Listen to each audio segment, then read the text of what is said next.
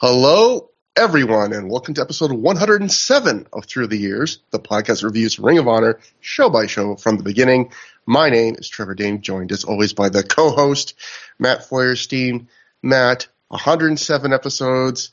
Uh, I was just thinking, there's a lot of important things in my life and people I care about that I probably haven't done like things 107 times with a lot of people. like I don't, you know, people are going to go to you, you sickos out there are going to go to one place. That may or may not be true, but I'm just talking about like, have I seen a have I seen seen movies with uh, any particular person 107 times? Wait, sickos. You mean to tell me that you haven't defecated 107 times in your whole life, Trevor? Well, well, with a friend, you know, holding hands. Gotcha, gotcha. That's, But, um, you've only done that 106 times. exactly. I got to keep pace with the podcast. Well, we really got off to a start, didn't we? oh boy. Remember, remember that time that Vince McMahon did a promo and he kept saying feces? I forget what everything else in the promo was, but I just remember he kept talking about quote fee she's.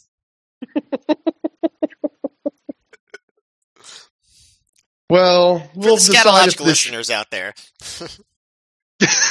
we'll decide if the show we're covering tonight is Feces, which was Throwdown. It took place June 23rd, 2006 at the Michigan State Fairgrounds and Expo Center in Detroit, Michigan, from a reported crowd of 500 fans.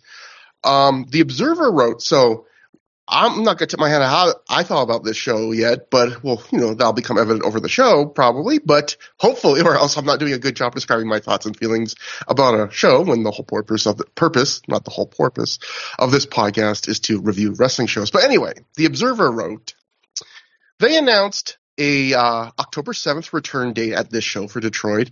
And then Dave adds, there were some boring chants during the show, and people leaving were saying it wasn't up to the level of the March 30th show with the Dragon Gate wrestlers.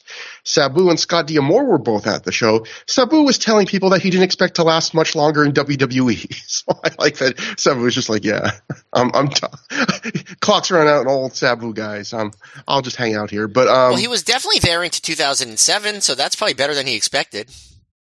Yeah, yeah, he got a, at least another half year out of it. He was in the Royal But- Rumble the next year. Oh yeah, see, you're really good with remembering that kind of stuff. I am horrible with that kind of stuff, as evidenced by anyone who's ever listened to any of our appearances on uh, the Five Star Match Game trivia show. On. You beat me at least once in that, possibly twice. Well, I finished. The best I ever did was finish second once. Every other time, I finished third. So, well, uh, the time you fin- the time you finished second, I finished third. So there. that was that was the exception that proves the rule, man. But uh, yeah, like the attendance, it was down. But I looked it up, and you know, just comparing the Observer to the Observer to try and get consistent results. The last time they were at Wrestle, it was Wrestle, you know, the big WrestleMania triple shot, and they did 550 fans. So they only dropped 50 fans. But on the other hand, I think that show they ran on a Thursday. This is a a Friday, so you know, apples and oranges. But you know, you can't expect the show to have the Dragon Gate guys and the WrestleMania week lineup and all that stuff. So I think that's it's a little bit of unfair comparison. Uh, D- Detroit fans maybe being a little too hard on this, but um, It's it's like going to it's like going to a house show and being like, that was not nearly as big as the time we went to WrestleMania 17. I mean, it also I, I can imagine. You know, again, it's one of those things where if you went to Detroit, if your first experience at a Ring of Honor show, if you're in the Michigan area, um, was that WrestleMania triple shot show, I can imagine like, oh, this is going, to be like every time, like, um, you know, two guys are almost going to die, and there's going to be all these foreign stars and like a loaded lineup. But we'll get to the show. Um, in fact, we opened this show with Shane Hagadorn and the other Ring of Honor students backstage. Uh, Shane says he's demanded this promo time because he's earned it. He's the top of the class trophy holder, which makes him the top graduate of the Ring of Honor Wrestling School. He says that puts him on the main show instead of the pre-show, and he's also been given the honor of picking his partner from any other graduate from the school. But then Shane, with the other students around him, says, I don't think any of these guys have earned the shot. You know, they don't have the right to get the spot on the main card. So he says, I'm going to find a partner that actually deserves it. And we will soon see that partner. And, and, Um, and he also tells him to go tells uh, the the three uh, students behind him were Alex Payne, Bobby Dempsey, and Rhett Titus, and he tells them go back to the school, go back to the uh, the advanced classes, and you know get some more miles under your belt. And I guess at the very least, Rhett Titus did, and I think it paid off for him. yeah. Um, then we had, a, as often the case, two dark matches that did not make uh, the DVD. The first was a wrestler named Gutter, a local wrestler, defeated Bobby Dempsey. And then CJ Otis, who was kind of a mainstay in the IWA Mid-South at this time, defeated Rhett Titus. And that brings us to the opener that we did get to see on the main card. The Irish Airborne of Dave Crist and Jake Crist defeat Keith Walker and Shane Hagadorn in 7 minutes 3 seconds when Dave Crist pins Hagadorn after the Irish Airborne do their big combo finisher. I still don't, don't know what exactly the name is. It's the double stomp while the other guy has their opponent in a Death Valley driver position. Then he hits the Death Valley driver onto the knees of his opponent. Anyway, they did all that. Then there was a pin. Um, Matt, before I throw it to you, for people wondering who Keith Walker was, uh, he was a guy he had just started in pro. He was an American worker who had just started in pro wrestling Noah. So I wonder if that was maybe his in to get this shot with Ring of Honor because obviously Nigel McGuinness had just worked a tour of uh, pro wrestling Noah, and he would sign a. Uh, de- developmental deal with uh, WWE before by the end of the year, and he'd have a very short cu- cup of coffee there.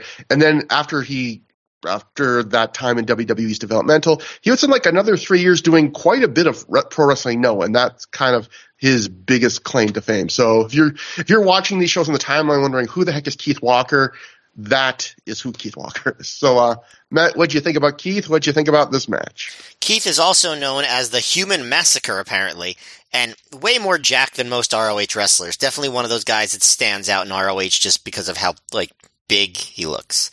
You know, he definitely looks like a guy who would have been in WWE developmental in uh, in 2006. Um, so yeah, I mean, this match, I have to say, you know, it was a basic low card opener, but it was probably, and I guess this tips my hand for later, probably my favorite tag team match on the show.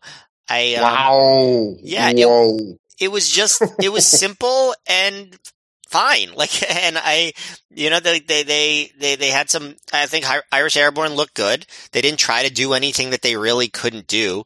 Dave Crist had a fun hot tag where he, you know, he dove onto Walker on the floor, came right back in with the boot to the he- uh, head off the top, uh, right into that Death Valley driver over the knees to pin Shane. I like that.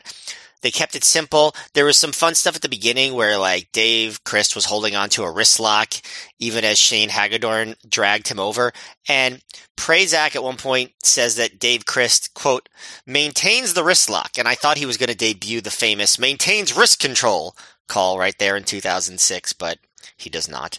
So, um, but yeah, no, this match was simple. They didn't try to do anything ambitious and it was enjoyable. So I thought simple and effective.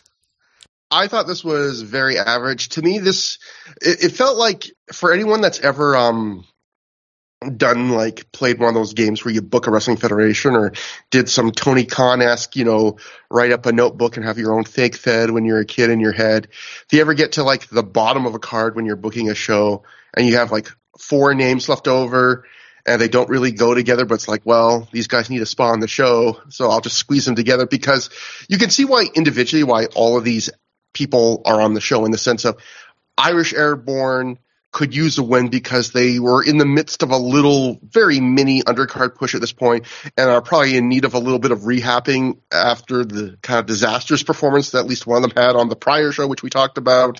The, that, the, the performance so bad we didn't get to see it. And, um, you know, losing to Ricky Reyes quickly.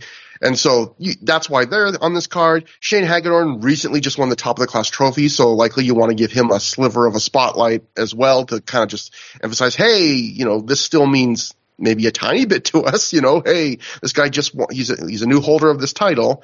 And then Keith Walker again is probably just a guy who was in the area and they were like, well, you know, he probably recommended to us, let's give you a cup of coffee, let's see uh, what you can do. But in terms of how these people fit together, you have like the uh, the you know spot festy kind of fly flippy do tag team. You have the very inexperienced rookie who sticks mostly to the basics and does them perfectly fine, and then you have the big bodied dude who I think gets maybe one minute of ring time total in this match. I, this whole match is basically Hagadorn getting uh, beat down, getting a little bit of offense in, eventually tagging out.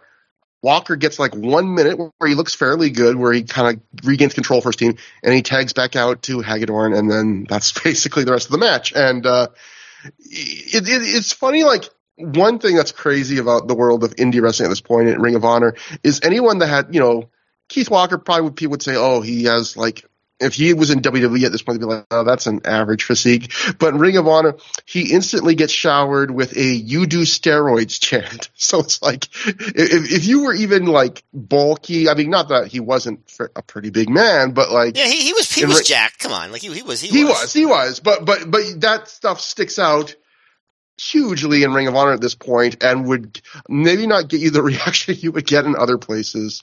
That's um, true. Also, one of my other um, thing that I didn't mention, other favorite part of the match is there was a point where uh, Dave Crist was being choked over the uh, over the bottom rope by Shane Hagadorn, and he was just making the wackiest faces, sticking his tongue out. It was just like this is a this is a, a fine sell of being choked.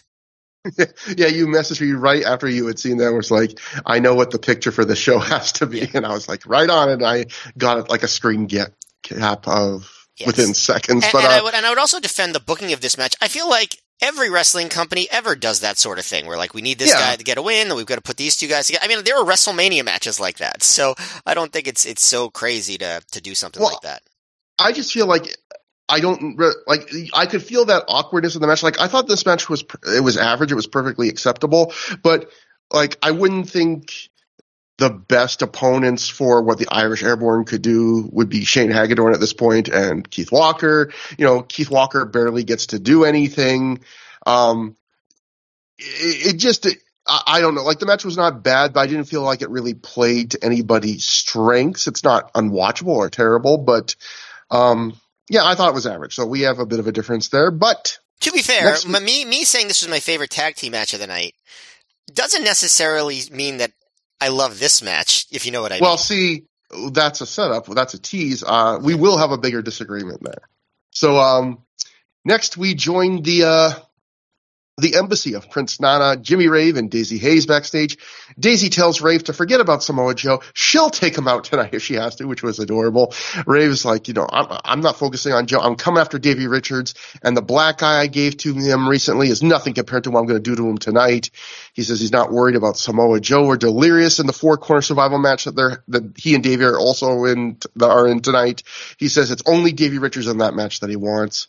And uh, Matt, uh, we've uh, uh, through the years, especially it seems like in the last year or two, we've there's been a lot of weird coincidences where whatever we're covering on the show uh, sync up with something that ha- is happening in the w- world of wrestling as it happens.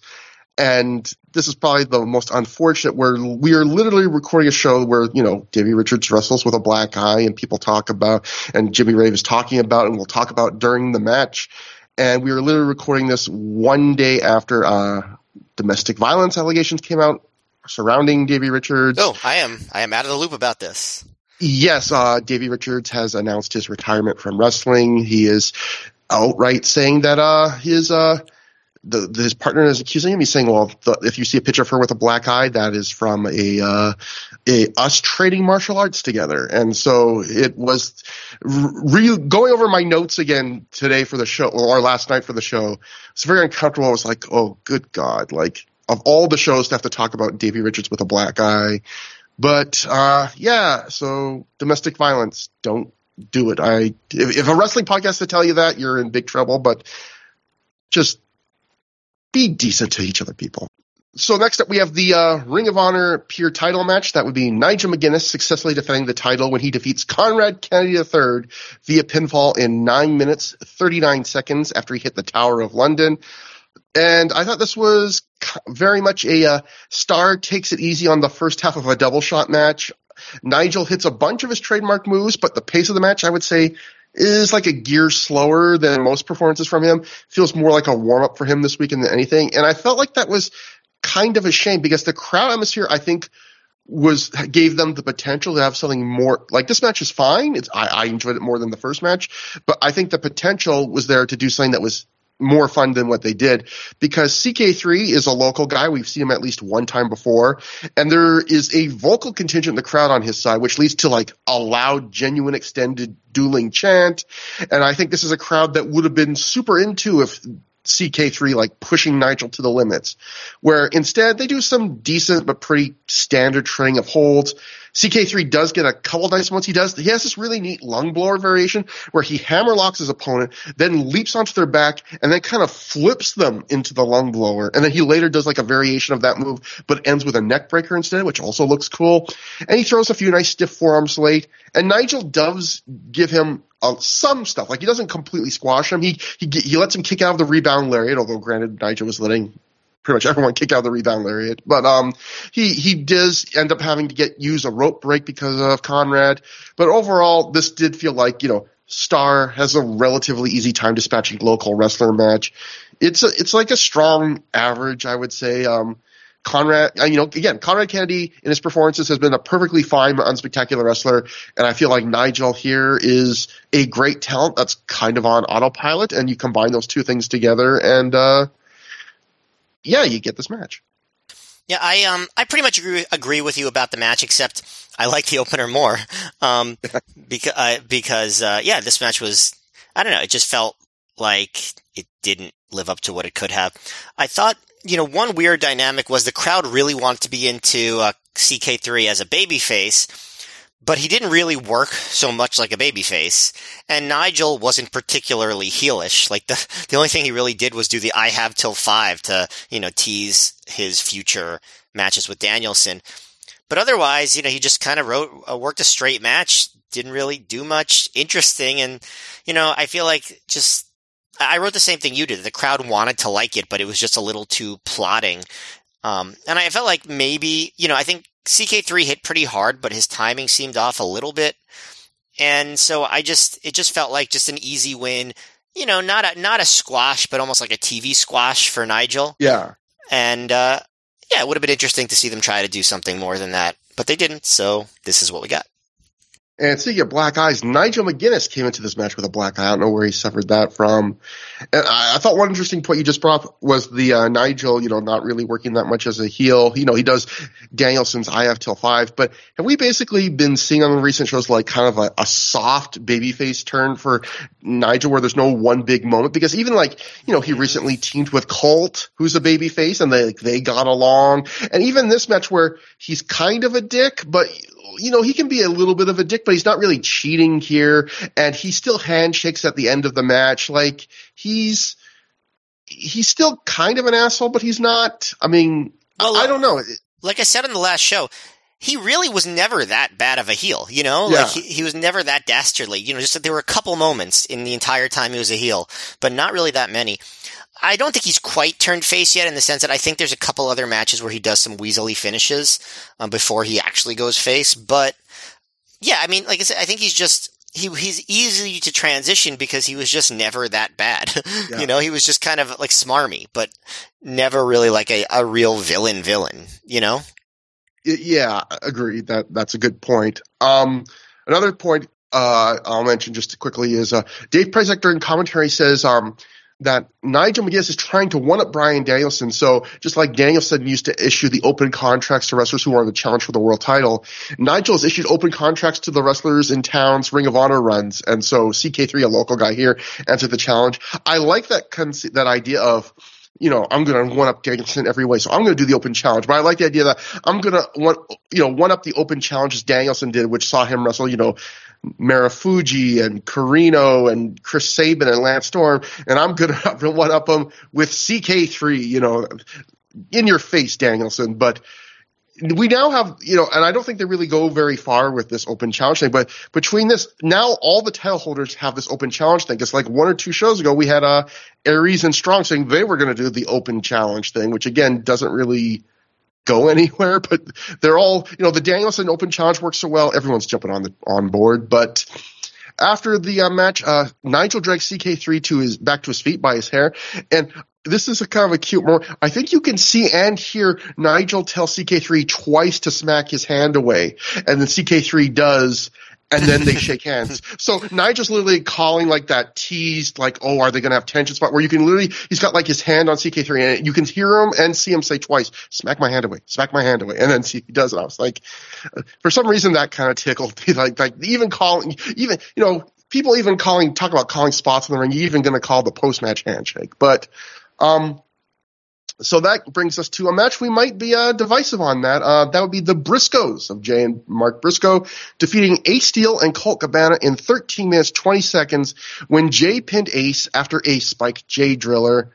Uh, Matt, you're already on the record that your favorite tag match on the show was the opener. This is another tag match. So, what'd you think about this? Yeah, I found this match very disappointing. I um, it's one of those ROH matches where like there's a lot of moves you know, and the moves, you know, often look good. The Briscoes, especially, they their moves look good, but the crowd mostly wasn't so into it until near the end, and I just thought that the flow was bad. Like it just it just seemed off to me. It didn't feel like it had a story. There was just it's one of those matches where they just switch momentum back and forth and back and forth, and it's just very hard to get invested in anything. And you know, there were some things that I just found didn't click. Like right at the beginning, the Second City Saints played dirty because, you know, this is rekindling an old rivalry. And they attacked the Briscoes right after the handshake before the bell. And, you know, Colt's demeanor, like, uh, to me, it just doesn't fit because they're trying to play super aggressive, but Colt is still being silly, making funny faces. You know, they, they, the, the Briscoes really have no chance to do offense early on. And, you know, they usually start the match with some good offense, but they really don't have a chance here because the baby faces are totally dominating. And so there's very little crowd reaction. Also, it's, uh, it's very slow too. Um, the Briscoes also aren't being particularly heelish either. Um, if anything, right, the Second City Saints were the ones who were being cheap at the beginning, even though, you know, they're ostensibly the baby faces.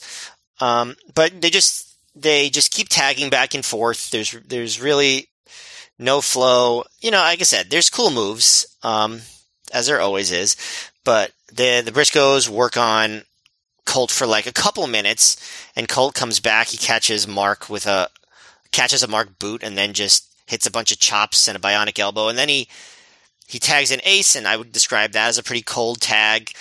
Um, they do they do one interesting spot where Mark tries to monkey flip Colt into Ace, but instead Ace catches him, uh, catches Mark while he's going backwards and back suplexes him.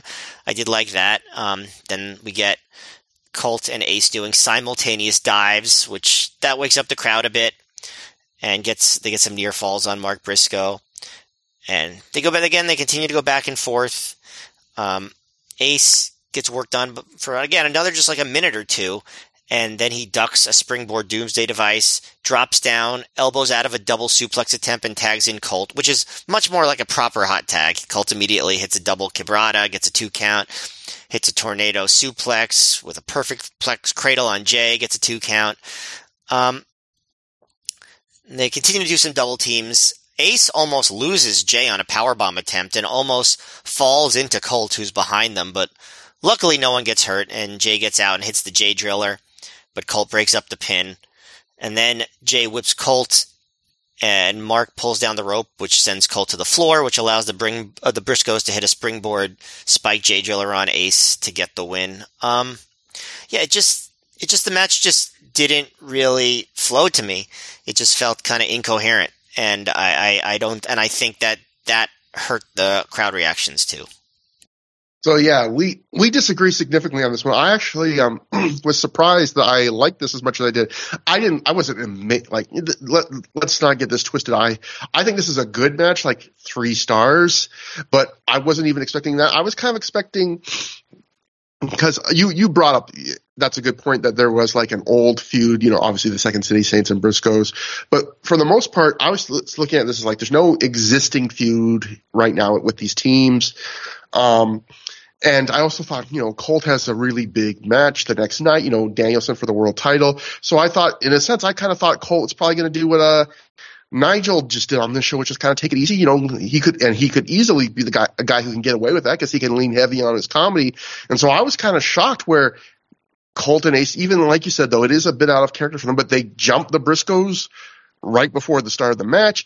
And I thought this was more action packed than I thought. And I get what you're saying that it, it felt, you know, back and forth momentum and kind of without rhyme or reason, but I kind of like the pace this match had in the sense of, um, I feel like a lot of times tag matches have, go to one of two extremes. And they're both good when they're done well, which is either the your move, my move, your move, my move, the entire match, like back and forth, constantly changing momentum, which is exciting, or the traditional kind of southern style tag match, which you know you kind of build up slowly of when you know the baby face gets beat down for a long time, they get isolated, they eventually make a hot tag, and there's this big exciting sequence, and then you go to the finish. And I felt like this match kind of did in the middle, but in a way I actually kind of enjoyed where it was momentum shifts, but instead of your move, my move, it was more like some guy will take four or five moves in a row.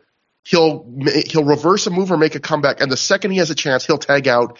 Then whoever comes in will probably get to dominate for four or five moves in a row. Then you know, so it was like it was, it was momentum shifting back and forth, but it was momentum shifting back and forth, not your move, my move. It was more my five moves, your five moves, and I don't know. I kind of uh, for some reason, the day I watched it, I was kind of like, oh, this is kind of a refreshing pace. I, I, I like this actually. And I also thought it was just more action packed than I thought I would see from this kind of match, even though you brought up some great examples of where it wasn't completely smooth. But like you said, uh, Colt and Ace did a double dive. I did not expect them to do that in a, in a, in a random third from the bottom undercard tag match. I, you know, I did not expect to see Ace Steel uncork his big like senton from the top. I, you know, it was fairly action packed. Again, I don't think this was an amazing match or anything, but it was maybe a beneficiary of I didn't expect a ton from it, and yeah, um, the, only, my my one big flaw on this match. Well, there's flaws, but the one flaw I one flaw I had with it was um, even though the momentum just shift back and forth, it did feel like Ace and Colt, even though somehow, even though the momentum shifted back, it felt like they had more of the offense. And it did kind of feel in some parts of the match like something you see a lot on the indies, especially, which is the the team that knows they're going to win gives the other team a lot of the match, which sometimes kind of annoys me because you're kind of it, it, sometimes can feel abrupt then when you win. I don't think it quite did here, but it definitely did feel like like I was very cognizant of oh yeah, the Briscoes are winning. They're really letting these guys shine because they're good, good, nice boys, Matt, and they're they want to help them out. So uh, yeah. Anyway, decent yeah, enough. I wouldn't Um, I wouldn't deny that they worked hard. I just didn't think it fit together. Um, and this was also an interesting time for the Briscoes because we'll see coming up in the next little bit, you know, doing a lot of angle development with them. And Dave Meltzer wrote in the Observer at this time, the Briscoes who are going to be pushed even harder because of how impressive they've looked of late, including working with Kenta when he returned. So they were already putting out in the Observer like, you know, Briscoes are going to get a nice big push coming up. Um, oh, and also that was the other thing um, inter- that I noticed was uh, Bobby Cruise when he announced the Briscoes, he made a point to announce that, making their Detroit debuts, the Briscoes. So, and Colt even tells them like, "Welcome to Michigan." So, it's it's rare. Like I don't recall many wrestlers that have in Ring of Honor where they've ever like outright announced like, "Hey, this is the first time these guys have ever been in this market." And I, part of me was wondering like, is that just to try and get them like more of a face reaction? But I thought, well, they're kind of actually heels on this show, but um.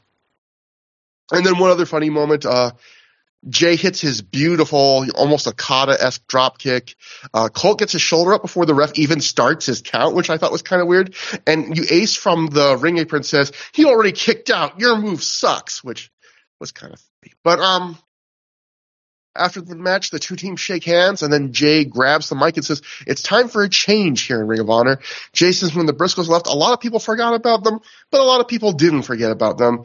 He says, They're back. They're better than ever. Austin Aries and Roderick Strong, the time is coming, and the next time we wrestle for the tag titles, those belts are coming home to the Briscoes, and we're going to prove we're the best tag team in the history of Ring of Honor. Then Jay, I mean, Jay tells Aries, Strong, and the rest of the RH locker room that's time to man up. So, We'll continue to see the payoff of that later in the night. And that brings us to a four corner survival match. Um, Delirious defeated Davey Richards and Jimmy Rave uh, with and Samoa Joe in 22-27 when he made Rave submit to the Cobra stretch. Uh, a lot of multi-man matches are just based around spots, which, and this is one of those ones that really actually leans heavy on character and storyline and stuff as the main draw. Like, obviously Jimmy Rave and Davey Richards are continuing their feud here. They're having some testy exchanges, including Rave off mic asking Davey multiple times if he wants a matching black eye to go with the one he gave them from their last match. Um, you know, Rave does the usual kind of classic heel psychology where he tags in only when he can really cheap shot Richards when he has the advantage. Uh, Delirious here, you know, he plays Delirious. He he certainly can wrestle, but most of his entertainment value here comes again from his character, from adding comedy, be it whether he's kicking his legs in the air forever as he sells on his back, or pointing and freezing at an opponent, or in the highlight of the match, maybe, or at least his highlight of the match, I would say, uh, grabbing the rope. Joe, at one point, he's on the top rope. Joe tries to shake the rope so uh, Delirious falls. Delirious holds onto the top rope and just says in clear English, "I'm not gonna fall," and then he immediately does a dive from the top, and Joe just does his calmly walking away spot. And yeah, the, mo- the most coherent Delirious has ever been, and maybe will ever be in public. um, and then of course Joe here is uh, Joe. He he plays the part of the man. He, early on, uh, Davey Richards as the upstart rookie who wants to prove himself. He's really eager to get in the ring with Joe, and we have a little heat when Jimmy Rave prevents that with a blind tag at one point. Eventually, Davey and Joe get in, and they couple big strike exchanges. And Davey, for a guy who has a lot of dumb jock ass kicker energy, who's been booked strong out of the gate for Ring of Honor, he's more than willing to do huge, almost comical sells in this match. Like at one point, he stumbles halfway across the ring and falls into the ropes after an exchange. At another point, he does the old like I'm throwing punches in the air and then falling flat in my face because I'm nearly out cold on my feet spot. So like he's willing to sell really big over the top. And in fact, Davey actually takes a beating for a surprising amount of this match. Like he's in the ring for a large post- portion of it, mostly on defense, and everyone in the match kind of gets a turn beaten up on him. And it's much more like how rookies are usually treated in Ring of Honor early on than the way, he, the strong way he's been pushed in the first two matches. I was kind of like, what's going on here? But then the final five minutes, we get that moment where that we see in most of these four ways where they flip the switch sudden, everyone's going in and out of the ring. It gets way more action packed, near falls. At that point, Davey Richards really gets to shine. He uh, he does a couple of the big highlight moves of the match where he does a German suplex on Joe, which is always like a cool spot when you see Joe take a big suplex. And then there's this great moment where Richards hits a big running elbow to Joe, and then he immediately turns around and runs into a huge tope through the ropes on Jimmy Raven. He's just screaming "motherfucker" as he's like flying through the air. You know, and again, it's Richards with that big meathead kind of energy that that's that's the fun part of him. And um, he's just going to run around. He's going to hit hard. He's going to scream. He's going to do shit. And it did feel like by the end of the match, that the point of this match was to kind of make Davey Richards the star of the match. But overall, I thought this was a good four way. I think your mileage may vary if you're not as into like the character work and stuff, because a lot of this match, I think the, again, the fun of it was more just seeing these characters kind of exist and like how the booking works out and stuff like that then like it's not a mile a minute from the start, amazing spot fest, but I enjoyed this. Yeah, I I thought this was very entertaining. Um, yeah, I'd say it was a good match, maybe even low, very good. Like I, I really I really enjoyed it, and I agree with you that by the end, Richards was the star of the match. Between the selling early, which I think you know it's important to uh, establish you could do that, and um, and then you know getting to hit some of his hot offense late, I feel like he fit with people that are long established in ROH, particularly, of course, Samoa Joe. I liked the character stuff. I liked that, you know, uh, even though I really enjoyed Joe being insanely intense the week before, despite that maybe not going so well for his, his, uh, opponents. Um, I also enjoyed that he was able to kind of lighten it up here and be more playful Joe. I think both work and I think he was a good balance here and I think Delirious was a good foil for him. And I think, you know, the, the, little bit he got to do with, with Richards was cool too. And I think Rave always sort of feels like a glue in this match as far as, you know, being, uh, you know, kind of a mix of intense and cowardly and sneaky, but also very competent. And I think everybody did a good job of playing their roles. I also like that, um, you know, they, they kind of, in, in ROH, sort of get to be a little bit more flexible. And sometimes when a main event is feels like they're doing too much of a house show thing, I'm like, all right, this match maybe they could have used a little bit of tightening. But I think the house show stuff kind of works here, like where they get some more time to work the character. And there was at one point where Joe uh, hit the uh, hit the face wash and the running corner kick on uh, on Richards, and the crowd asked him to do it one more time. And since he was kind of just like, okay, like we were loose in ROH, he just did it. He just did the whole thing a second time. You probably couldn't do that if you were working a match on TV, right? So yeah. I, I like that stuff. I, uh, I think it, it enhanced the match, whereas I think in certain cases it can detract from it. So, uh, yeah, so I thought that, I thought everyone did a good job here. So I, I really enjoyed it. They weren't trying to have a match of the year, and I think that they really effectively did, they hit the level they were trying to hit pretty effectively. And I guess I should also mention I didn't quite go into detail on the ending. The ending was interesting too, where uh, Delirious gets the win when he hits the shadows over. Joe has uh, Jimmy Rave in the rear naked choke, but they're standing. He hasn't gotten him to the mat yet, and then he still bends over while you know forward while he's got Rave in the choke, but they're both standing, and that puts him in position to take the shadows over Hell from uh Delirious, which was a really cool looking spot that breaks the hole, and then Delirious gets the uh, Dragon Clutch on Rave for the submission. So I thought that was just a nice way to end it, where you know Joe almost had the win and Delirious kind of sneaks in and gets the win. And, oh, well, one one other um one other thing I want to mention that I that because you mentioned the spot where um kind of like Richards went for a dive, but Joe stopped him and chopped him, but Richards then drops him throat first on the top rope, and and then hits a missile drop kick on Joe, and then hits a running forearm to Joe, and then immediately dives onto Rave while yelling motherfucker. And that sort of transition from like just moving the ring to all of a sudden you dive to the floor, that's much more common now than it was then. Like at that time, that's like amazing. Like when you do like just one thing, and then all of a sudden like you're you're flying out of the ring. Like oh my gosh, like what just happened? That sort of thing was still really new, at least in American wrestling in the mid aughts, and that was pretty cool. Also, um, second thing I want to mention, I wrote in my notes. Davey hits the springboard kick to Rave, which gets a big reaction from the crowd, but I did not write the word reaction. I accidentally typed the word erection. So just FYI. The, the whole crowd got a big, the whole crowd got a big erection when Davey hit the springboard kick to Rave there were 500 people in the crowd. You were probably right at least on one of those people. I mean, but, uh, it is now intermission at Throwdown. Dave Prazak's backstage with the Briscoe brothers. Jay say, says the night is young. Mark says he doesn't feel like even feel like they've earned their pay tonight. It was that easy the match here tonight. So he tells us they tell us again to man up. They're really leaning in hard to establish man up as a catchphrase. And Next up, we get an ad for Full Impact Pro for a show called Big Year One Bash Night Two. Not Night One. We're just promoting Night Two. But a Gabe voiceover quickly interrupts the ad as he tells us, "Get back to the ring. Get back to the building." And get the announcers back here because Necro Butcher and Claudio Castagnoli are making their way to the ring.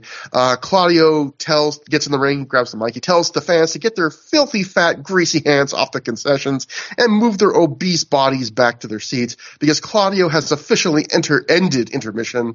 Claudio says since he last came here to Detroit, a few things haven't changed. Detroit is still filthy. It's still filled with ugly people and CZW is still coming out on top in every war with Ring of Honor. He says, what has changed is fewer people seem to like them anymore. He, Claudio says, I'm rich, I'm good looking, I'm intelligent, I'm everything you fans want to be. He then mentions that he brought with him the Necro Butcher. After a somewhat jarring edit, I don't know what they cut out, we then get Adam Pearce running to the ring and attacking Claudio. Uh, Necro uh, tax page their pre- and their match, which apparently was uh, pre-announced, so this was a scheduled match, but it, I, in the conceit is it wasn't supposed to start right now. Well, it's starting now, and that means we get our first match from intermission. The Anything Goes Falls Count Anywhere match. Adam Pearce and Necro Butcher went to a no contest in nine, minutes, 19 seconds, which, Matt, I assume means actually that anything could not go in this match. But, uh, What'd you think about this? Yeah, so okay, so I guess it went to a no contest, but at least it felt watching it that it was a disqualification because Claudio attacked Pearce. Like that was the only yeah, reason the ref I, I went the off bell. cage matches results, and sometimes cage match kind of just assumes things. So it might have actually been a D. Either way, it's weird. It was weird, right? To see yeah, like okay, a, yes, okay. So the the finish was like unacceptably terrible. Like you can't have a match like this and then have it end in a DQ or even a no contest when one guy interferes. Like that's just, especially when you have Ring of Honor where you're allowing people to hit chairs in like normal world title matches, right? Like it just doesn't make sense. That said, finish aside, I was ready to be like, all right, this is another, you know, Adam Pearce brawl through the crowd, but I actually really did enjoy it. Like, it was like, I, first of all, I liked that they kept the house lights on because that helped you see through in the crowd a lot better. And they just, it was short enough that they kept it entertaining. It was, I think it was less than 10 minutes long. They, you know, they immediately went into the crowd, um, did a lot of throwing chairs onto each other, chair assisted body slam, fans holding up chairs for Necro and Pearce to whip each other into. I, I, I didn't really think that it was very aligned with the storyline to have the crowd helping Necro with the chairs because they're supposed to hate him because he's invading Ring of Honor. He's supposed to be like worse than the worst heel, right? Because like the Ring of Honor fans hate them, but of course it is indie wrestling, so all they just want to do is be involved. But yeah, so they have they do the thing where the, the fans are like holding up chairs and the wrestlers are like throwing them into them. Necro awkwardly applies a figure four while in the crowd, which I think is always fun, doing like a hold in the crowd. You don't see that very often. Um, at one point, the crowd gives Necro a chair while they're in the figure four, which again doesn't make any sense. But Pearce takes the chair, and that's what he uses to escape the hold. So yeah, just that alone is unique. Um, back in ringside, Necro throws Pearce into the ring post. They walk back toward the entrance. Pearce punches a chair into Necro's face. Uh, gets a two count in the aisleway. Um, they fight over a pile driver, which is reversed into a backdrop. Necro puts a chair over Pearce's neck and sends it into the ring post. And then a bunch of chairs, like they get piled up, like right in the first row beyond the guardrail, and Necro goes to send Pearce into it, but Pearce reverses and body slams Necro onto the pile of chairs. If you saw that pile of chairs and thought that Necro wasn't the one who was going to get thrown onto them, you do not watch a lot of wrestling from this era. Um, so finally they're in the ring, and Pearce sets up two chairs face to face. But ne- and Necro back suplexes Pearce to stop whatever he was trying to do, and then he rearranges the chairs in that back to back position and Pearce slams him right onto the top of those two chairs. Like, you know, we've seen that spot plenty of times, but this was about as flush of a landing on chair backs that I've ever seen in a spot like that. Like, just like I wrote, back breakingly scary. Um, um, so then Pearce comes off the top with the big splash onto a chair on top of Necro. And that's when Claudio breaks up the cover, stomps Pearce, and that's when the match gets thrown out. So, yeah, awful ending, but I really liked this more than I thought I would. Like, you know, obviously it wasn't anything special or anything, but it was a quite entertaining brawl. Yeah, um, I enjoyed this. I, I thought this like was a strong above average. I, I enjoy, I, which sounds damning, but I actually enjoyed this more than I thought too. Uh, you know, this fulfills the mid card brawl between a CZW wrestler and Adam Pearce or BJ Whitmer requirement that a lot of Ring of Honor shows had, and it does a decent job. I, I think one thing we've learned from doing through the years, I've noticed is a lot of my favorite kind of Ring of Honor storylines, sometimes in my mind, I'm like, man, I wish that was longer. But when I watch them, they all, like, all, a lot of them so far, it's like right when they're about to end, I'm feeling like they're just starting to get long in the tooth. Like, this is the last double shot before we get the Death Before Dishonor, which is the for all intents and purposes, the real end of the CZW Ring of Honor feud. And this was the first time where even though I enjoyed this match, I was like, okay, we've seen the same thing quite a bit now. Like we're hitting the same note over and over. Like every market is getting one of these Adam Pearce or BJ fights, you know, Necro or Claudio or Hero or some other CZW Super Dragon or somebody in a in a brawl. But this was a good version of that. Um, yeah, when you mentioned, I don't, I know, I don't want to interrupt your review no, too much, but no, like, it makes it just gives me an idea. Like, so I think a lot of people thought most people, I think almost everybody, would say that the NWO sto- NWO storyline went on way too long, right? And um, mm-hmm. I, I wouldn't say that it would have been better if they only went from like Bash at the Beach to Starcade 96. Like, I feel like that it definitely had more legs than that. But it just makes me wonder if ROH had decided to go more in the NWO direction where they incorporated the CZW guys more into the main elements of the show. They had them wrestling more for the world title. They, they, they made, maybe turned more ROH guys or brought in more CZW guys. Maybe had the Kings of Wrestling win the tag team titles while CZW was still in the mix things like that, if that would have made the, the storyline go, you know, seem a little bit have like it had more legs. Cause yeah, they were booking in a very repetitive way at this point. Like it was yeah. clearly at the point where they were just killing time till Cage of Death. Um, but they could have done other stuff. I'm not saying it would have been better. I think it is good that this was a compact storyline that had a beginning and an end. Um, but it does make me wonder, like, could they have gotten more legs out of it if they have just kind of been a little bit more ambitious with, what they wanted to do in the month to month with it.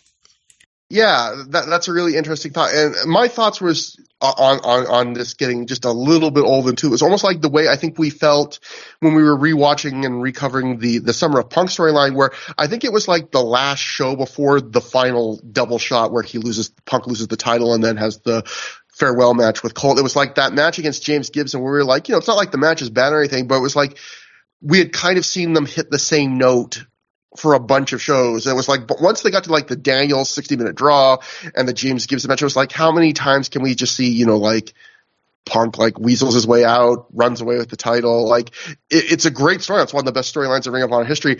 But yeah, it, sometimes they hit the same point over and over. And it doesn't really the, the storyline doesn't really so much progress for a while as much as it just stays in a holding pattern, like you were saying, until it's time to blow it off. Or even sometimes they just repeat stuff because I think Gabe thought you know like every market should get to see this because you know the other thing would be like the riot, the the original Ring of Honor riot in 2003, whatever you want to think about that was like this novel, interesting thing, and then they repeated it two more times in different markets to way less of an effect, but it was almost like, hey, this thing works, let's just keep doing it in other cities. And right, it's hard to it's hard to do like a, a big angle where when most of your live crowds will not have seen the other eh, parts of the angle until months later when the when the DVD comes out. And so that's why it's always you know, I always have to keep in my mind, like, you know, we're reviewing from the perspective of people that are watching every DVD. But if you're like a live fan who hadn't seen a whole bunch of recent DVDs, you haven't seen this brawl five times. You know, if you're in right. just a Detroit fan who's seeing live shows, this might be your first or second time you've seen something like this from Ring of Honor, and you're probably way more jazzed about it. But um, the other thing I'll say watching this match too is, uh, Matt, I think on a recent show I mentioned that like if I was going to have to wrestle anybody on this Ring of Honor roster, I pick either Bryan Danielson or Christopher Daniels as the guys I'd be most trustworthy to get my like unathletic, never wrestled a match in my life, untrained body through like something that wouldn't kill me and might have a chance at at least not being the worst thing of all time.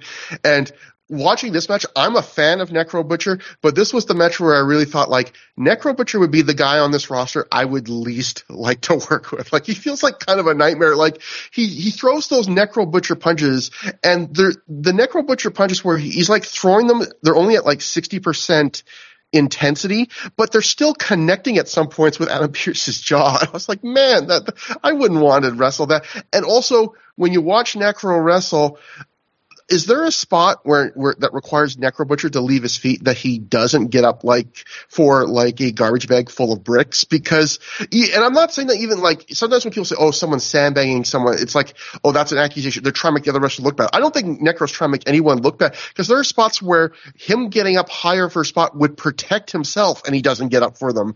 And I just feel like so many spots you see Necro, he anything that requires him to be leaving his feet, he barely gets up for it. I'm just like, man, if I had, if I was a wrestler and I had to wrestle Necro Butcher, I'd be like, oh, this is gonna be this is gonna be a rough night for me. But um, but you know, th- those sorts of bumps that he takes is obviously what got him notoriety. So. I yeah, guess it's in, part of the in, in the in the very very very short sighted way of looking at it, it worked out for him.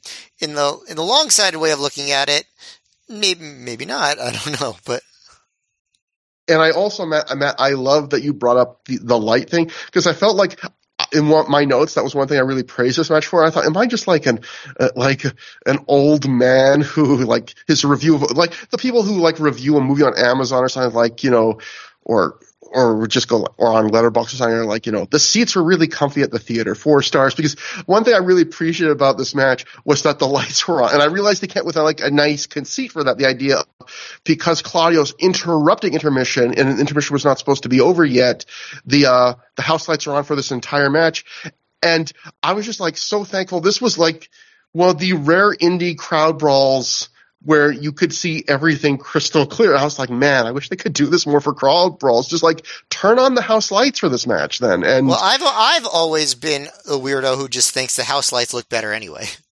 Yeah, and you get to see you know more of the different character of the buildings. And yes, some buildings look rickety, but it's indie wrestling. It's part of the charm of indie wrestling. But um, yeah, I thought Necro putting on the uh, figure four. I thought I wrote in my notes it was something like it was simultaneously like awkward looking and better than I thought Necro was capable of. And it's another funny thing where like Necro is the CZW wrestler, you know, the evil hardcore guy, and he's whipping out a figure four in a brawl. Although it's another moment where you can hear a guy call Spuck because Adam Pearce at one point, I think while he's getting covered by Necro, says to him, put me in the figure four. And then that's the next thing Necro does. So Adam Pearce calling figure fours in the crowd in, in, a, in a false anywhere match. Um, but yeah, these guys work hard. Uh, one other thing I want to bring up too, Matt. I, I, and I probably brought this up before, but I might as well bring up again here because I kind of had this thought during this match. I feel like one guy I've gained a bit more respect for watching, doing through the years and rewatching all these shows is Adam Pearce, who's a guy, you know, I really thought did not fit in Ring of Honor. I, I didn't have a lot of super fond memories of him, but watch him in this feud he really is trying hard. And like he pulls out a tope there here. He, you know, he's doing his superfly splash onto a chair. Like he's bleeding from the back of the, his head. And, and I was thinking watching this match, like put yourself in Adam Pearce's shoes coming into Ring of Honor where you're brought in and you're you know your whole thing is you're the you're this throwback guy to the past. You're kind of a more back to the basics kind of wrestler. You can do a few big high spots but you're more old school. That's kind of your gimmick too. You're you're starting kind of this war of words with Jim Cornette. And then all of a sudden something that probably was not planned for you at all the CZW thing that was supposed to be just one match Chris Hero versus Danielson catches on becomes a whole thing. And you're like Gabe decides to put you at the center of it. And now you this throwback kind of 80s style wrestler are wrestling on every show like these violent plunder crowd brawls. You're working the necro butcher regularly, and you know you got this big cut in your head. It's getting reopened. You know you're getting hit with chairs. Uh, like, and, and he's really trying, and he's doing a decent job of it. And I, and I just felt like, you know, I'd say I'd say I'd say, I'd say a better than I'd say a better than decent job. Yeah, he's doing a good job of it. Yeah, he, he, you know, he and Whitmer are like the workhorses of the Ring of Honor team for this feud, and they're having to do a lot of, you know, the more difficult, you know, maybe not always the matches that are going to be remembered from this feud, but the matches that in terms of just punishment are the more are the heavy lifting and and wait and wait till we re, and wait till we wait till we rewatch. Uh, that was easy for me to say. Um, wait till we rewatch the Cage of Death before you even say that they they are in the unmemorable matches because they do a lot of stuff in the memorable ones too. Yeah, so you know, credit to Adam Pearce for probably being making the best and giving a real hard effort in a in a situation he probably was not expecting, and you know, in a wrestling that probably is not what he would consider his strong suit or his favorite way to work, and he's uh doing a good job of it. But uh, and yeah, also the one thing that really mars this match too is that ending you mentioned, which is, you know, Claudio interferes and the ref calls for either a DQ or a no contest, which is made more absurd by the fact that Claudio had already interfered on the floor during this match and made even more absurd by the fact that it's a false count anywhere, anything goes match. So, it, it's that classic Ring of Honor trope we've talked about over and over again, which is DQs in Ring of Honor only happen when it serves the booking. So, um, as soon as the ref calls for the bell, the fans are chanting for Homicide, so they're already expecting it. Claudio and Necro team up to be at Pearce for a short while until uh, Homicide's music hits. Out he comes, and we get Homicide defeating Claudio Castagnoli via pinfall in 1553 after he hit a lariat. And this match just, I'm really interested in hearing what you think, Matt, because this match just didn't work for me. Uh, we get a fairly hot start with Homicide really taking it to Claudio. He tosses it around ringside. Claudio gets like whipped into the sheet metal Ring of Honor side on the barricade, or it's leaned up. He takes one, Homicide takes one of those signs off. He leans it up against a different barricade and Claudio gets whipped into it and he takes it so high, he like flies over into the crowd, which, you know, we've seen guys fly over to the crowd, but a guy as big as Claudio with that momentum, it was cool to see. And then, but then we go in the ring and not too long after that, Claudio takes control and the match just kind of dies to me. It's not like there isn't some neat spots.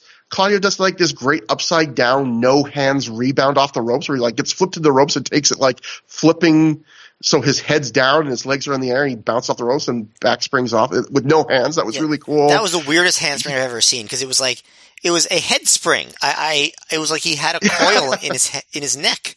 It's crazy. Yeah, it was really impressive. Um, he breaks out like that classic, almost like Gran Naniwa, walking on the second rope, elbow drop. He even does this great walking up the turn, homicides on the top turnbuckle, and um, Claudio w- runs all the way up the turnbuckles and then does an enziguri to homicide as he's staying on the top turnbuckle, which was really cool. So there's some cool spots there, but for the most part, this crowd, which had been very hot for homicide right at the start of the match, goes almost completely silent for a lot of this match. And there's still action in this match but there's just something about I don't know. It's a lack of chemistry, a lack of emotion. It's two talented wrestlers, and unlike the Nigel CK3 match, this doesn't feel like they're like going in second gear or holding back or mailing it in at all. It just feels something feels flat here. And it's still professional enough. It has enough neat spots at where I would say that's an above average match. But just for two guys this good with this much time, I was fairly disappointed with this match. Um, I would say I probably like this a little bit more than you. I thought it was pretty good, but I thought that it had the potential to be very good because the beginning I thought was, like you mentioned, a really hot start. The crowd was going nuts for the beginning. And I, I almost feel like if they just cut out the whole middle of this match and went right from the hot brawling on the outside, right at the beginning, and and the the big belly to belly back in the ring where homicide screams the f word before he hit the belly to belly. And and and the wacky rolls in the ring to that well okay so the ref uh, I, I don't know. This must be do you know who this ref was in this match? No, I was going to talk about too. Like yeah. he's like a local ref. It must be because I've never seen him on another Ring of Honor show, right? But he was like doing like rolls, so. like to get into position and stuff. Like he was, he must have been noteworthy in the area because I don't see, I I never seen a ref this animated where he's like flipping around in the ring and stuff in his and in his movements. So he, I I, I don't know. Maybe a listener who's familiar with uh, Detroit wrestling knows who he is because they don't. I don't remember them mentioning his name, but you know, once they go through all that stuff, and then if they just cut right to some of the big moves at the end, you know, with the, uh, you know, the run up the ropes enziguri and the Alpamare water slide and the blocking the Ricola bomb into the three amigos and the frog splash and, you know, the uppercut exchange and the big lariat. If they just done that and just had like a 10 minute match, I think this match would have been really good. Like if they just tried to do a sprint. But yeah, that middle portion where Claudio it really slows things down, I think is what I don't know. I'd say knocks at least one full star off this match if you're going to do star ratings, maybe more because the crowd does just really die, and I don't think they fully get them back the way they could have in that final sequence. You know, they get them back a little bit, but I still think that the heat in the match just doesn't match what they're trying to go for because Homicide's supposed to be like the baby face with all the momentum that the crowd's going crazy for. And instead, these he's having this match. I mean, to be fair, you know, you're contrasting it with the last match he had in New York, where obviously he's like a, a god to that crowd. Um, but still, it's really not, it's really not excusable to have a match that's just so flat when you're trying to build so much momentum. I mean, again, this is just growing pains, I think, for some of these wrestlers like Claudio of just learning how to, you know, you don't always need to work the longest match or learning how to work a longer match to keep it hot. Uh, you know, there, there's, there's just the, the pace matters. And, you know, yeah, they definitely worked hard, but I, I think they just worked the wrong match for this crowd. Um, but I would have liked to see a, um, a abridged version of it and see how good it could have been and, and uh, something we might have mentioned in the past, but like I continue to think that Claudio has kind of lost something in the ring in Ring of Honor since he turned heel.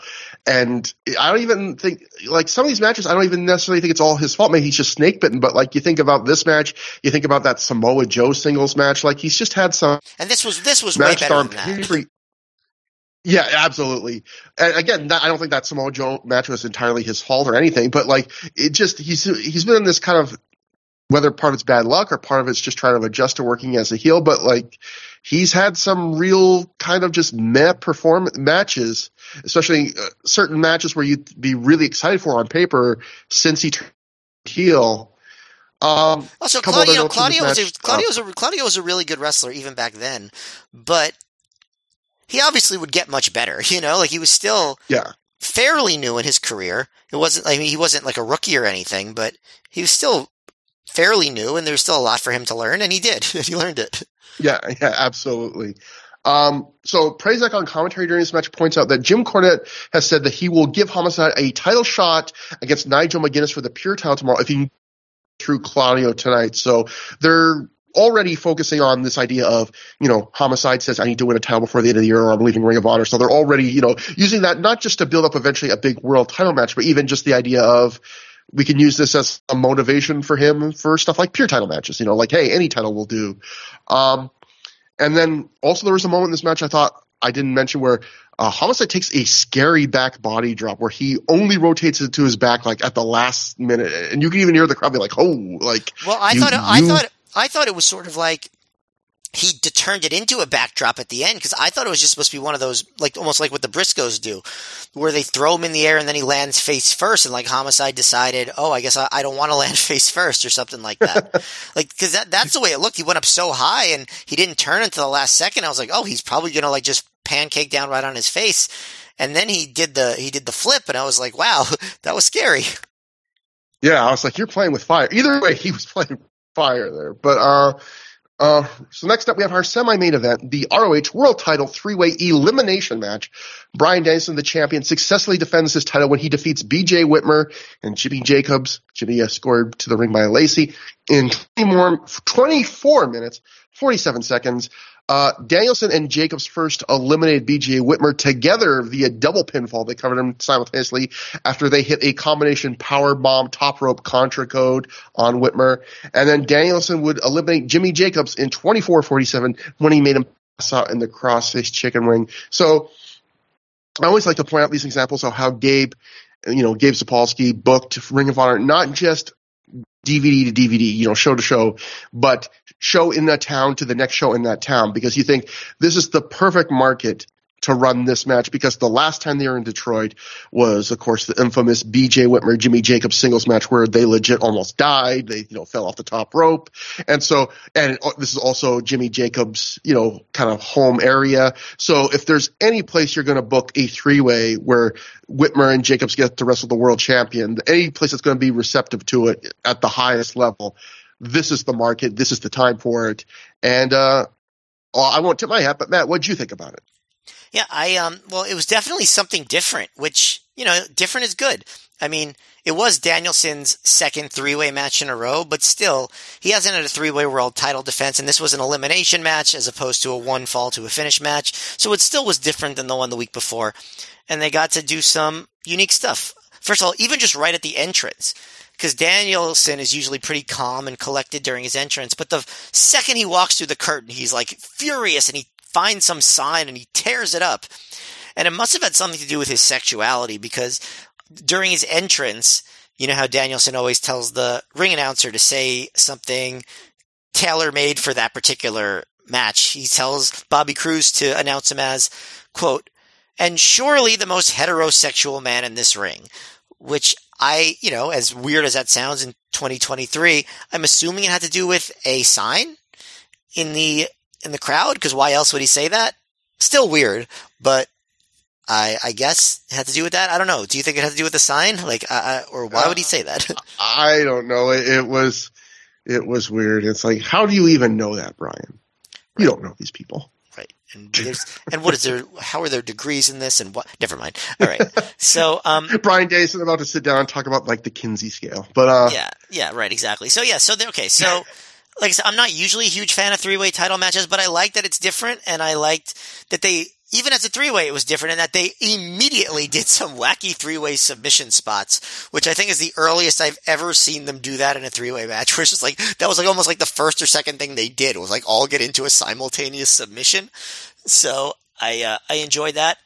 Um, it really doesn't make a lot of sense to do holds in a three way match when no one is incapacitated, but it was entertaining enough. But what I liked is, you know, Danielson's title matches always start where he really is slow and deliberate, and there's really none of that here. It's just very fast paced. Um, um, Danielson, he blocks when Jacobs does like his spinny head scissors thing, and then he turns it into an airplane spin, which we had not seen Danielson do in a while. So I enjoyed that. And he actually did a pretty long one before Whitmer stopped it with a drop kick. So all sorts of different stuff.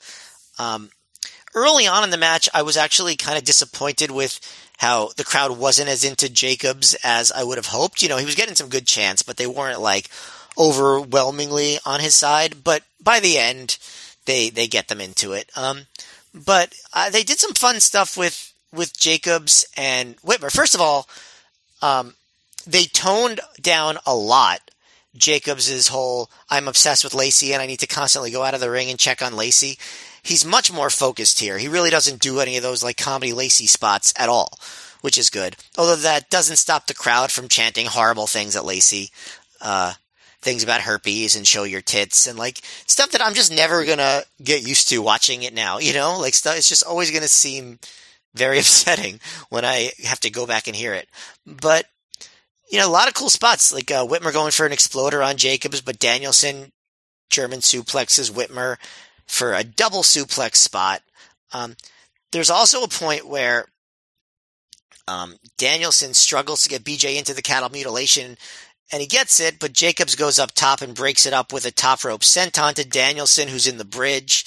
There's also a moment where um, Jacobs catches Whitmer on his shoulders mid leapfrog and hits a Death Valley driver for two. So if you want to impress a hometown crowd, just do that by catching a much bigger guy, putting him onto your shoulders and hitting a Death Valley driver.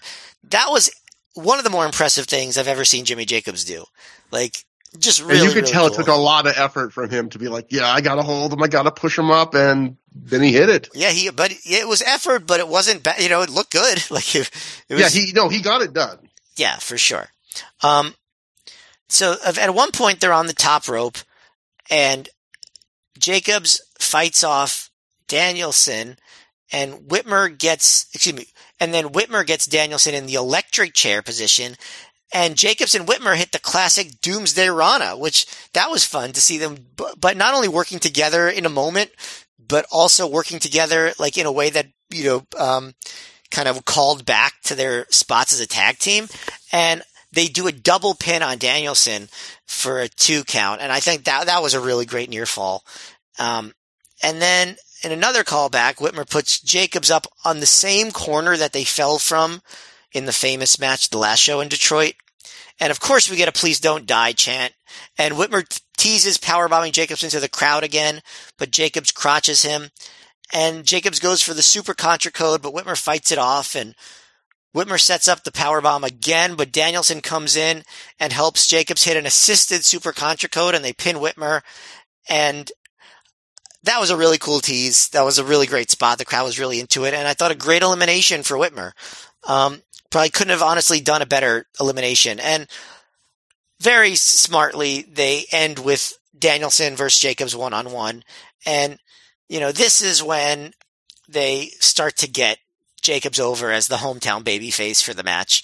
Right off the bat, Danielson teases that he won't fight Jacobs, but of course he kicks him in the gut with a cheap shot during a handshake, and he's aggressively chopping and uppercutting him and he, he hangs Jacobs over the top rope and then he comes running and hits an awesome drop kick to like the top of Jacobs' head, sends him all the way to the outside into the guardrail.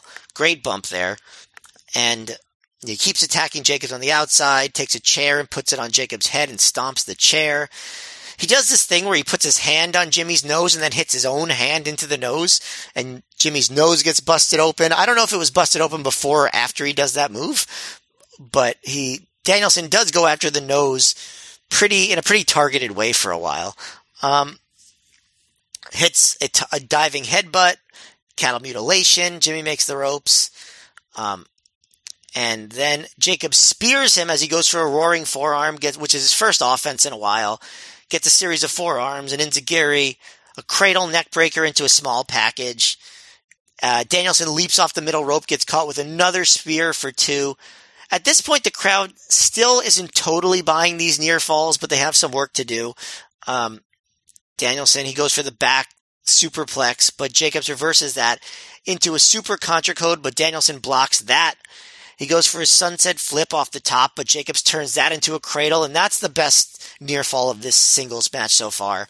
And then Jacobs hits a contra code. That's an even better near fall. That's a the big pop there, and even a bullshit chant when Danielson kicks out. So now the crowd is, I'd say, pretty fully invested in Jacobs, and he locks the cattle mutilation on Danielson, um, who of course rolls out and backs Jacobs into the turnbuckle to break the hold. Um, and so Jacobs keeps trying to lock it on, but Danielson shoves him to the mat, hits a roaring forearm and elbows to the head, and then the chicken wing, and Jacobs is out, so Sinclair stops the match. So at least they don't make Jacobs tap out in his, uh, in his hometown, which is nice. You know, you don't want to make him tap in the hometown. Um, I thought the three way portion was like super fun. And I thought the Jacobs versus Danielson portion, was a little bit less unique, but it really got the crowd into the near falls and the finish was excellent. So I would say this is really good. I would say low great even. Like it was just a lot of fun and it was something different. And I thought Jacobs and Whitmer rose to the occasion to the best that you could expect them to, especially Jacobs. So I'm, you know, I'm thumbs up on this match. I thought it was a good and different, um, a good and different uh, world title match. We are simpatico on our rating on this one because I would call this low grade too, like just getting into four stars, like a you know a great match. To be. that's you get into four stars. That's what I started to call a match great. That I I think this was like a nice four star great match. Um, the three way, there were some parts of the three way, like the big spots of the three way, which you covered basically all of them, were fantastic. I like the callbacks. You know, I love, like you mentioned, Whitmer and um, Jacobs bring back their old tag finisher against Danielson. One, because it was a neat near fall, but two, I just like because it puts over like how important the match is, right? That these two guys who dislike, who hate each other at this point, who are feuding against each other, they see an opportunity to try and eliminate the world champion, and the world champion's so tough, and the title is so valuable, it's worth it to even in this match because there'd be such an easy temptation in a match like this to have these guys just hate each other every second of the match, but to have that one moment where it's like hey, we we're organically in this position where we could do our old finisher, we could kill this guy, and to do it together, I thought that was a really cool moment. And you mentioned like all the other cool spots in the three way. There were some parts of the three way also were just a little more middling to me. And also there was a bunch of the three way other than those highlight spots, the three way portion of this match that felt like your classic three way of one guy is always on the outside for the most part because really these guys want to mostly just do one on one wrestling. And that's a really hard thing to manage in a three way. Like all three ways have that to some degree. I thought this one, other than the big highlight spots, had that quite a bit. It was really leaning on the, okay, you just get on the outside. We're going to wrestle for a minute or two. But, um, you know, I liked you know, the the end. Now, a couple weird things from the three way. First thing, and again, these are real weird nitpicks. Well, maybe not. Maybe one of them is a nitpick. But you mentioned this is an elimination match, and at one point, Jimmy Jacobs breaks up a cattle mutilation with a senton, which is a cool looking spot. But in an elimination match, shouldn't you just let Danielson do it? Shouldn't you just see if Danielson can eliminate Whitmer for you? That's only going to help you. In fact, if he submits the guy, then hit the senton immediately and you got a real good shot. But instead, it's one of those weird things where that's the one time in this match where they kind of go against what the logic should be in an elimination three. The, the, the only, the only defense I could have of that is mm-hmm. that there are a lot of three ways that are first pinfall and you know, that you could have the idea that in the heat of the moment, the wrestler just forgets. You know, I guess that would be, yeah. that would be, and you know, Jimmy has had his brain scrambled. That, that's really the only real excuse you could make for a spot like that. Not, not that there's any logic to it, but just that the wrestler forgot. And, and the uh, and the other thing I would say the three way that was kind of a weird thing. Again, this is the one that I think is a more of a real nitpick, but like that isn't probably that valid. You know, I love the callback of Whitmer teasing that he's going to power bomb, power bomb Jacobs into the crowd again. But when you think about the logic of it, Whitmer really shouldn't want to do that because you think about, all right, when he tried to power bomb Jimmy Jacobs you know, from the top rope into the ring the last time they were in, in Detroit. Yes, he won the match, but he broke his ankle. The, then the last time he tried to powerbomb Jacobs into the crowd, that match immediately ended on a no contest. Yes, it hurt Jacobs, but it hurt him too. Like the logic of this, like to me, would be like if I'm BJ Whitmer, I ne- especially in a three way where there's another guy actively competing in this match, I would never want to try and repeat that again because I'm probably going to take myself out of this match too. But obviously maybe maybe, maybe in a maybe in a blow off brawl with Jacobs, but definitely not in a world title match. Yeah, but then we get to the uh, the singles portion of the Jacob, where it's just Jacobs Danielson, and that was really interesting to me too because at that hot start where that you described, where Danielson takes Jacobs outside with that, you know, does the big drop kick, all that stuff, the stomping on the chair, and then I felt like the crowd was starting to get up for it, like, hey, it's our local guy, and this could be cool. And then for a minute or two, Danielson really slows it down, and I was like, man, you're kind of um, you know, stopping the momentum that you were just trying to really build. And then I realized you don't doubt Bryan Danielson because he did something I think he's done a lot of times I think he's one of the masters at, which is he kind of brings a match down to like, you know, a, a, two or three, and then he just slowly, well, in this case, not even that slowly, but he just builds it right back up again. And, you know, he really dominates Jacobs for a couple minutes. He's the bully, bully. And then he, over time, he lets Jacobs, you know, you know, he lets Jacobs survive some big moves and he lets Jacobs throw a lot of big moves at him. And yeah, there are a couple spots here, a couple near falls where I don't think the entire crowd is buying Jacobs could win, but there's enough of the crowd that are popping really hard for those near falls and including that one you mentioned where they chant bullshit, where I feel like there are at least some of those fans who kind of bought into a couple of those near falls. And the fact that they got anyone in that building to believe that Jimmy Jacobs in 2006 could beat Bryan Danielson for the world title, like that is a huge win to me and like a testament to the talent. And I thought it was a really good solo, like one-on-one portion of this match. And it was not as good as this, but what I would kind of compare it to would be the first survival of the fittest match in 2004 where you know that is that was also a big elimination multi-man match that was with double the people obviously six instead of three but also went down to um, Bryan Danielson, and a guy who in the booking hierarchy at that point you wouldn't think would be on his level, which was in that case was Austin Aries. And just like in that match, you know, both in both of these matches, Danielson basically wrestles like the length of an entire like decent singles match against his opponent. He and he really kind of builds it like an entire new singles match that has a start, middle, and finish. And he gives the guy a lot, but he still wins emphatically at the end, and he really gets the guy over. And obviously, I would not say this is as good as the Aries um, Danielson portion of the match, and I don't think obviously this did for Jacob's career long term what that match did for Aries. That was like the singles match in Ring of Honor. I feel like it really put Aries on the map in Ring of Honor, but I don't think as a match it's that far off. It, it, it's very enjoyable. It's very well done, and um, yeah, I really liked it. I thought this was. Uh, the, I think you made a great point too about Jacobs. This was a match where um, he really toned down like the I gotta impress Lacey Lacey shtick, where this really felt like they were going out of their way to try and have like a show stealing. I guess it's hard to call a match a show stealing. What's the semi main event for the world title? But they were trying to put on a great match. They were trying to really, and I think especially with Danielson and Jacobs, he was trying to really spotlight this guy. And uh, again, I think they did a really good job of that.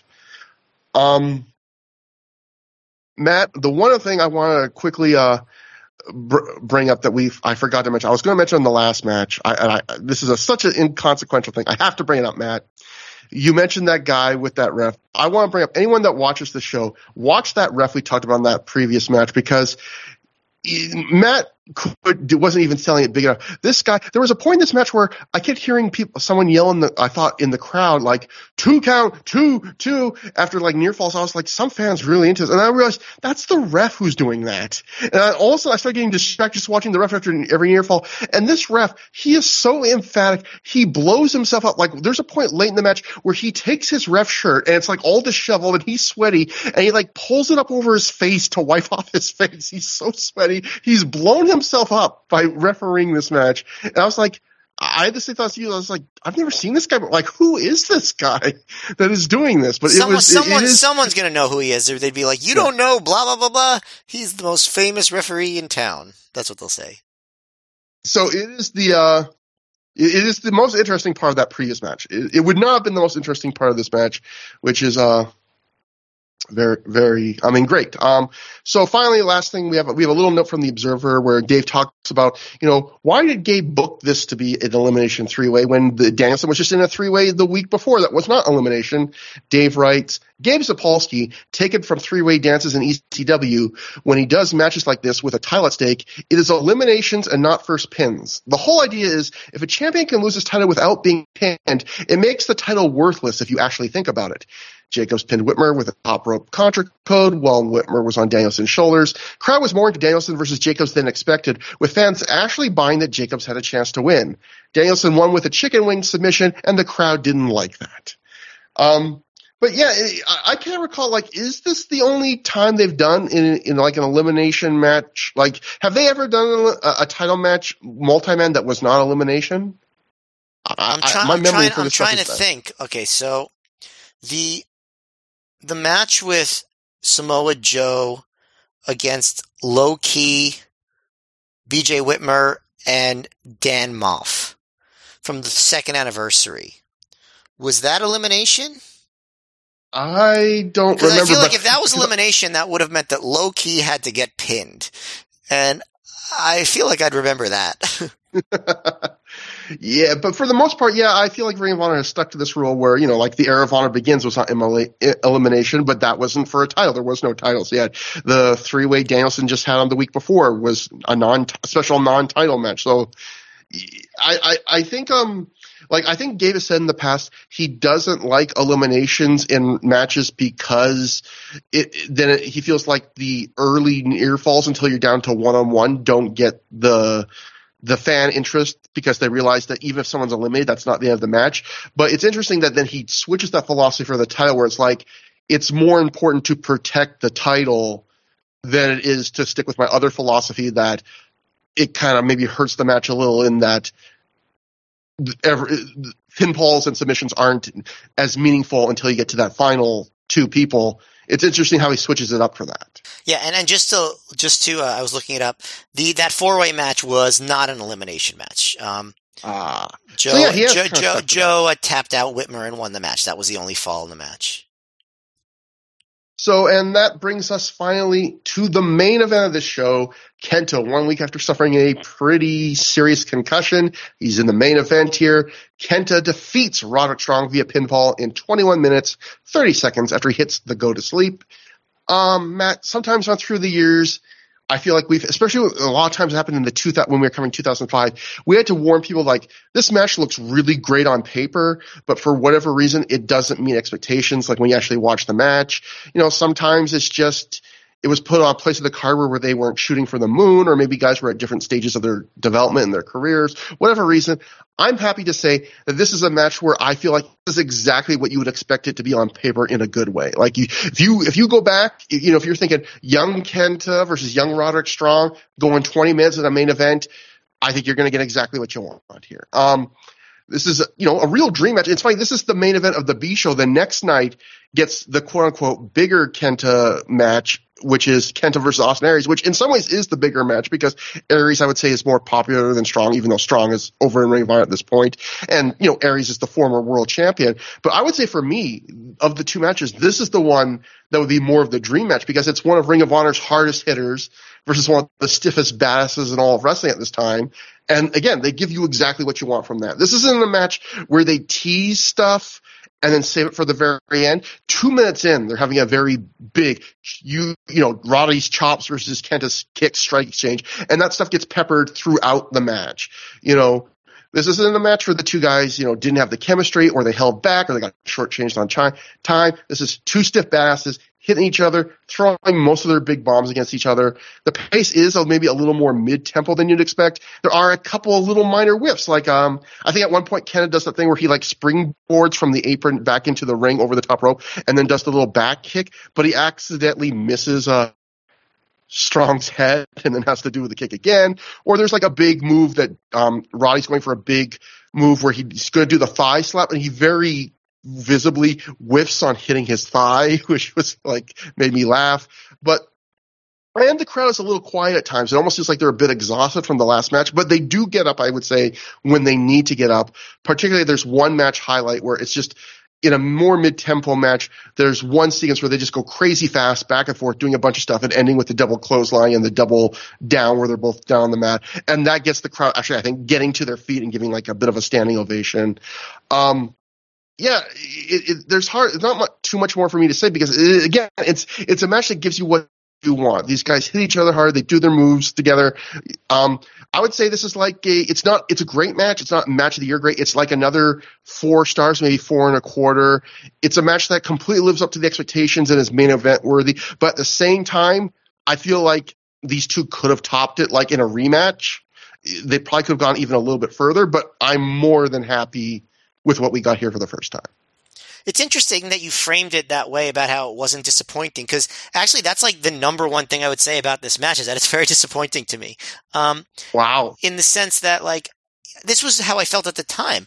Like you're right that I think for me, Strong versus Kenta was a bigger dream match than Aries versus Kenta because I was so into Strong at the time, and I thought you know they he would be a great matchup with Kenta, and this match absolutely delivers on the hard hitting for sure. They like there's one chop that Strong delivers that sounds like full on gunshot. I can only imagine what it sounded like um, live in the building. But yeah, this to me they they don't do any more than like the basics of what you would expect. And I don't know. I, I, guess I have the Joe Kenta interactions to compare it to, where they're hard hitting, but they're also just going so fast and so intense.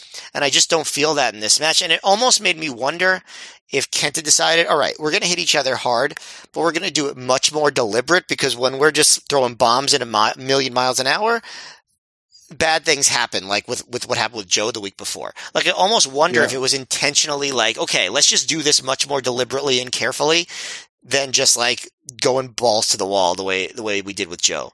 Uh, you know, I'm not saying that's what happened, but it, I just wonder just because of how bad it worked out the week before. I, you know, they they they hit each other hard for sure. It was a good match for sure, very good match. But I was at the time I was expecting a match of the year level match. Like that's what I was hoping for. Like that was what I wanted, and I didn't get it. And um, you know, I was I was wondering if I watched it back now, if I was like with with those expectations kind of pushed to the side, would I be would I appreciate the match more? And I think I did, but still, I'd say this was the weakest of the Kenta matches we've seen so far. Um, even I know that a lot of people didn't like the three way the week before, but that match was so compelling and every mm-hmm. second of that match was so watchable, even if things went wrong, that I still like that match more than I like this one. I also remember that at the time I was surprised by the fact that I liked the Aries match the next night more. Um, I guess I'll see if that stays true on the next show, but because I I was more into Strong at this point in 2006, and so I was surprised. But you know, I mean, yeah, they they do a lot of cool stuff. Like for one thing, what's different about this match right off the start is that Kenta and Strong are respectful toward each other. Whereas, you know, Kenta has a, had a big attitude with Joe and, and Danielson, right? Like flipping them off and all that stuff. This was not that. Like they, like they, they were, they, they, they shook hands without incident. They, they, they felt each other out and they started hitting big moves. And, and there was, there was only real, really one moment in the match where I thought that like it went into it went out up into the uh like the the the the I guess the gear the full gear so to speak the, of that I would have expected. And that was when uh, after Strong hits a Uranage backbreaker and a Gibson driver and gets a two count, then they fight out of each other's finishers again and they end up in this really intense slap and chop exchange and they start trading suplexes and then do a double clothesline spot. And I thought that was the best part of the match. And the crowd really came unglued for that. And I don't really think they ever fully come unglued at any other point. Um, there was a spot that very uncharacteristic of Prazak, where Strong does a belly to back suplex on the ring apron, and Prazak starts yelling like, Kenta's back is done! He's done! He's got this match won! And Kenta kicks out to not much of a pop, so I was like, oh, I guess the audience did not feel that as, as strongly as Dave Prazak did in that moment. Um, and yeah, so the finishing sequence sequence was was pretty good. I'd say the the best near fall of the match was the uh, top rope double knees that Strong hit. That was the biggest reaction. And then they started reversing, uh, roll, uh, stronghold into a roll up and then Strong hit some more chops and then Kenta hit an ace crusher. and then the Busaiku knee right into the go to sleep. So it wasn't like they did all these crazy reverses to get to a surprise finish. It was just like a very straightforward, built up finish. And I thought this was a also a very just straightforward, built up match. And so I do not think this was the best match of the show. I, I like the uh, the title match more. Still very good, very very good. You know, but I might be more inclined to be like three and three quarters as opposed to like four and a quarter. Um, Yeah. which was just you know not what I was hoping for with these two. I was hoping that they would just go all out, and I'd say they went a lot out, but I wouldn't say all out. So now I have mentioned full gear and all out in this review, but you were expecting something revolutionary here. yes. You were really wanting the forbidden door to open. Um, Yeah, You were expecting I, I, I, but I, I, was, I was willing to bet double or nothing that this would be one of the best matches of the whole year. But you know, but you know, me, me, um, me guessing that was just a bit of a, a debacle, like the uh, the Fyter Fest. I love I could hear like your gears grinding in your head as you search for like what other show names can I reference. I, I love that. Um, It- this match, okay, to, to be clear, this match was not a debacle. what am I to clear? This was not the Fyre Fest. Nobody was being served cheese sandwiches in styrofoam. um, and I did think th- there was also some cute moments, like before the match, the crowd, which had given Kenta a very good reaction, they start to go to Roddy's side when he enters. They chant, you know, break his back to Roddy. And Kenta, who hears this, must understand it. He starts rubbing his back and he does some stretches. like, Yeah.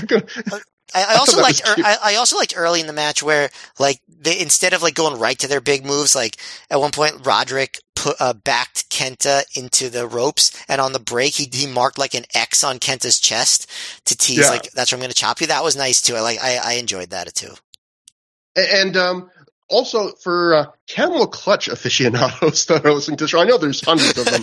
um, uh, Kenta does a really good camel clutch in this match. Like if you want to see how to apply a, a good camel clutch, like how to work that hold, not just apply it, he's like rocking back and forth and really pulling back at points. Like he's not just grabbing a guy's ch- chin lightly and sitting down. Like he's he's working as a whole, which he, I don't see that often. And I, I I was like, good for you, Kenta. You're doing a good job on this hold. You, Kenta And- might know a couple things about wrestling. And and I would say this was during an era where between Roderick Strong and his backbreakers and that camel clutch, this was during a time when people were really into breaking someone's back, putting him in the camel clutch, doing some other thing, and making him humble. I would say people were really into all those things back then, back in the mid aughts. you were into that one thing you won't mention more than ever, I think. So it, it's only grown. um, great.